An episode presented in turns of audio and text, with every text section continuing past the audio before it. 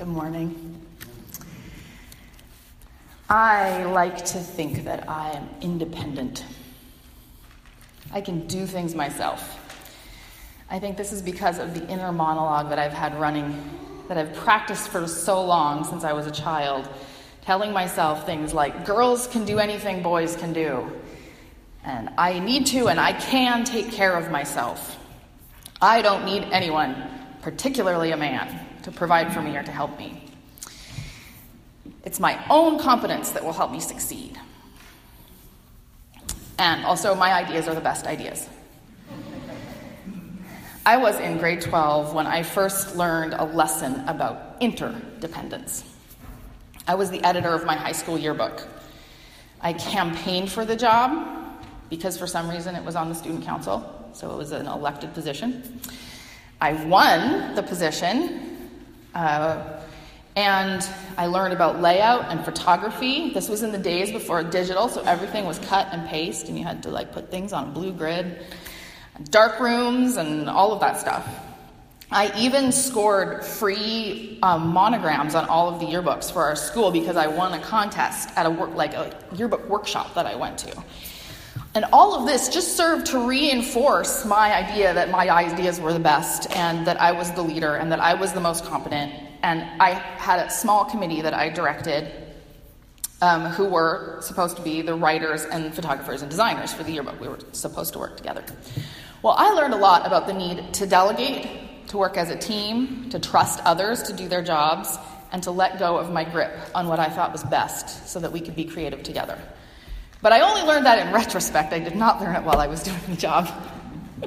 I was so stressed out by the end of my senior year in high school about all the pressure I was putting on myself to meet deadlines, to do it all myself, to do it perfectly. And I was and I am still, even now to this day, over 20 years later, working against that inner voice that tells me that probably other folks just aren't interested in doing whatever it is, or that I, I, I should just do it myself, or I can probably do it better anyway, it's just easier if I do it myself.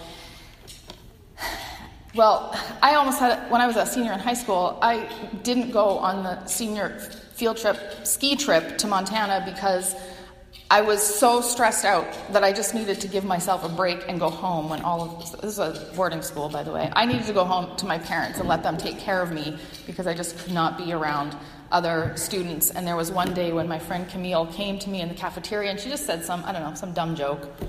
And I don't even remember what it was, but I, whatever it was, I just like broke down like a sobbing puddle on the floor because of yearbook. It's just a yearbook. Well, this country, more than any, is built on this myth of independence. It's right there in the name of the national holiday, two days from now.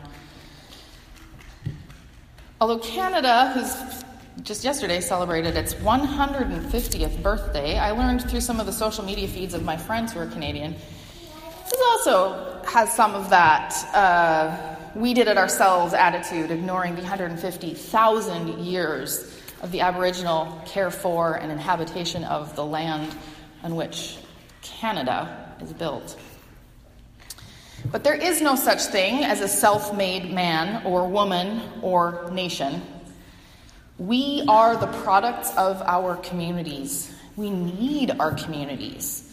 Even the millionaire who built themselves up from seemingly nothing have workers, maybe immigrants, that they depend on for cheap labor, outsourced factories they depend on to manufacture the goods they've designed or commissioned, people to buy what they're selling, a supportive spouse or a paid nanny taking care of home and children. All of these and more make the self made man and the lean in woman the successes that they are. When my brother and I uh, would get into it about something when we were kids, my mom would often call us on it, usually me, because I was the oldest. And I would say, of course, he started it. I think most of us have said that at some point or another if we have a sibling. But what my mom would say back to me or to us takes two to tango.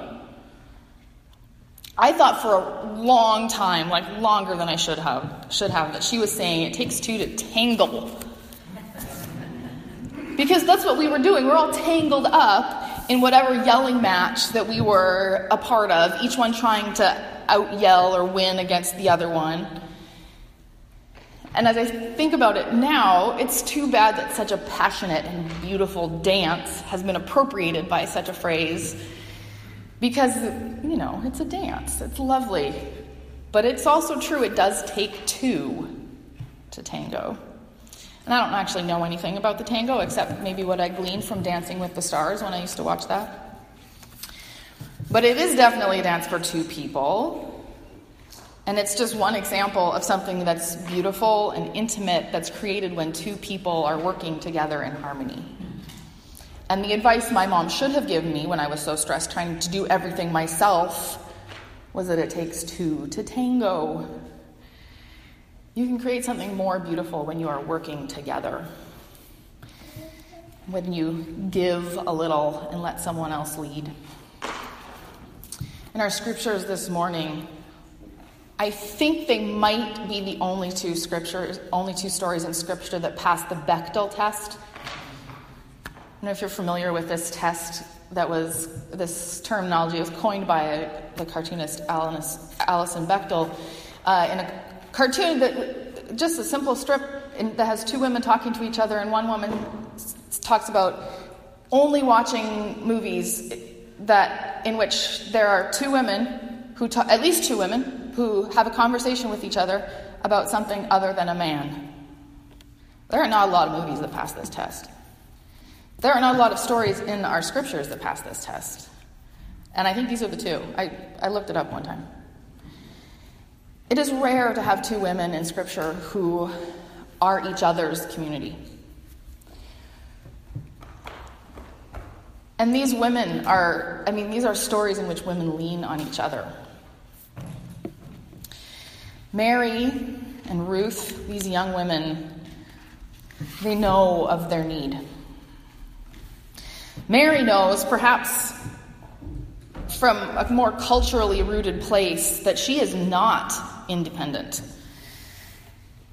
As soon as Mary makes up her mind to do as the angel has instructed her, she hightails it to the person that she knows can be community and mentor to her. Ruth's position is different, but she also knows who can be community to her.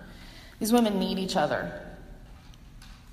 Mary also knows from her position as a young person, as a woman, as an occupied Jew. Ruth, too, is young. She's widowed. She's an outsider. They need community for support, for help, for advice, for sustenance. Unlike Mary, I am no longer young. I am a woman, but I am not oppressed. I have means. It's relatively easy for me to sell myself the myth of independence because of my position of privilege.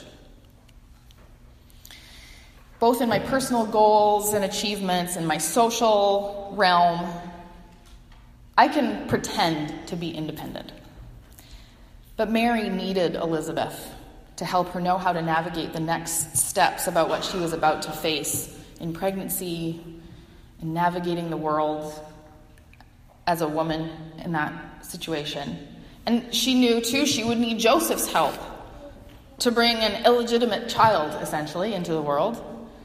And she leaned heavily on God, who saw and lifted up the lowly ones, such as herself. She sang it she sang of her interdependence.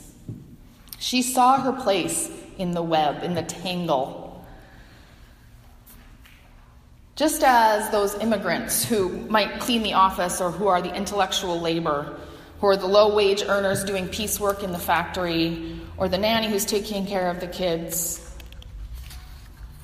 they feel their dependence on their work, on each other, and sometimes we who have privilege need a jolt, a reminder that forces us, and maybe none too gently, into realizing how interdependent we actually all are. Um, maybe some of you are aware of the book, the children's book, Click, Clack, Moo.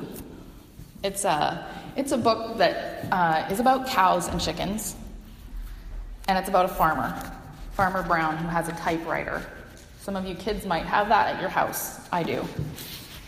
So the cows and chickens find a typewriter, and they use this typewriter to communicate their displeasure to the Farmer Brown about their work environment. This is right up your alley, Nancy. Yeah. They start working click clack, click clack, clickety clack, moo, to communicate with the farmer that they are displeased with their work situation and they want to change. And they write, no milk, no eggs until we get electric blankets. Farmer Brown is outraged.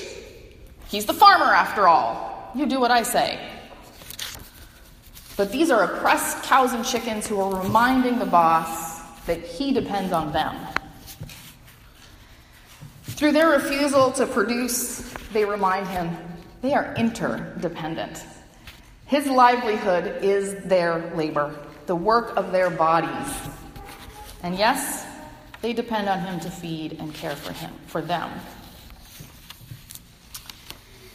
I also read Martin Luther King's words from Birmingham County Jail this week. They're well known, but I'm going to read some of them again. He says, I am cognizant of the interrelatedness of all communities and states.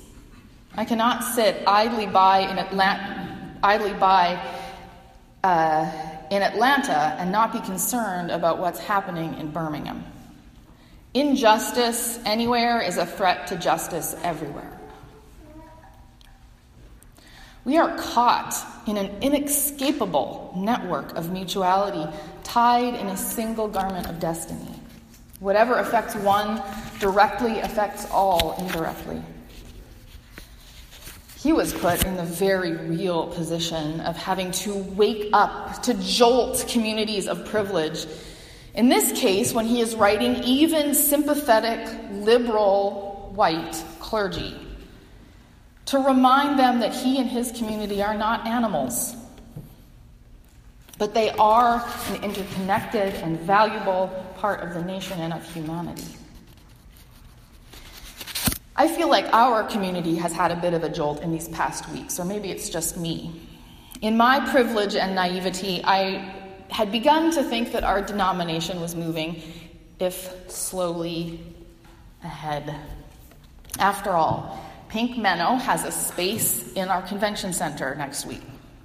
The Brethren Mennonite Committee for LGBTQ Concerns is leading workshops at convention.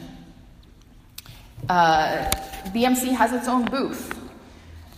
But we all know by now, or most of us will know, that since Doug's appointment and suspension from the Leadership Discernment Committee of our executive board in the denomination, the tangle has been exposed. The privilege and complacency have been exposed, both by Doug himself and by those of you who advocate for him and for all the queer folk in our church. And thank you for your voices of compassion and outrage. I was especially disappointed by Glen Guyton's response on the MCUSA blog this week. He was essentially asking Doug and us the LGBTQ community and their allies to wait. Wait and see what happens at the September executive board meeting. Maybe they'll vote Doug in. When he asks those of us who would like to wait, or those of us who would like to make noise, to agitate at convention and other spaces, it sounds a lot to me like the white clergy who are asking King to just wait, to let legislation change to go easy on the strikes and the marches and the agitations that are causing so much tension in communities. Wait and work through legislation. Wait till the right time. And King answers We have not made a single gain in civil rights without determined, legal, and nonviolent pressure. History is the long and tragic story of the fact that privileged groups seldom give up their privileges voluntarily. Groups are more immoral than individuals. Freedom is never voluntarily given up by the oppressor, it must be demanded from the oppressed. And yet, King is also the one who said that though the arc of history is long, it bends toward justice. When I put those two things together, it seems to me that the arc is bent by those who are constantly reminding the world about how interconnected and interdependent we all are on each other. At the end of the Pride Parade last Sunday, we literally were offering the cup of cold water to marchers. By the end of the by the end of the the paraders, uh, Megan told me I had already left because it was very hot. Our folks had just become the water brigade, just like cup after cup after cup of ice water. Like by the time the cookies were all gone and the slushies, it was just like water and water and water poured out. I pray that these actions of throwing ourselves into community, of connecting to those who need connection, of love and justice, I pray that these are bending the arc ever further. May we, in our actions and in our words, expose the tangled messes of division and brokenness so that we can move further toward the beautiful dance of interdependence. Amen.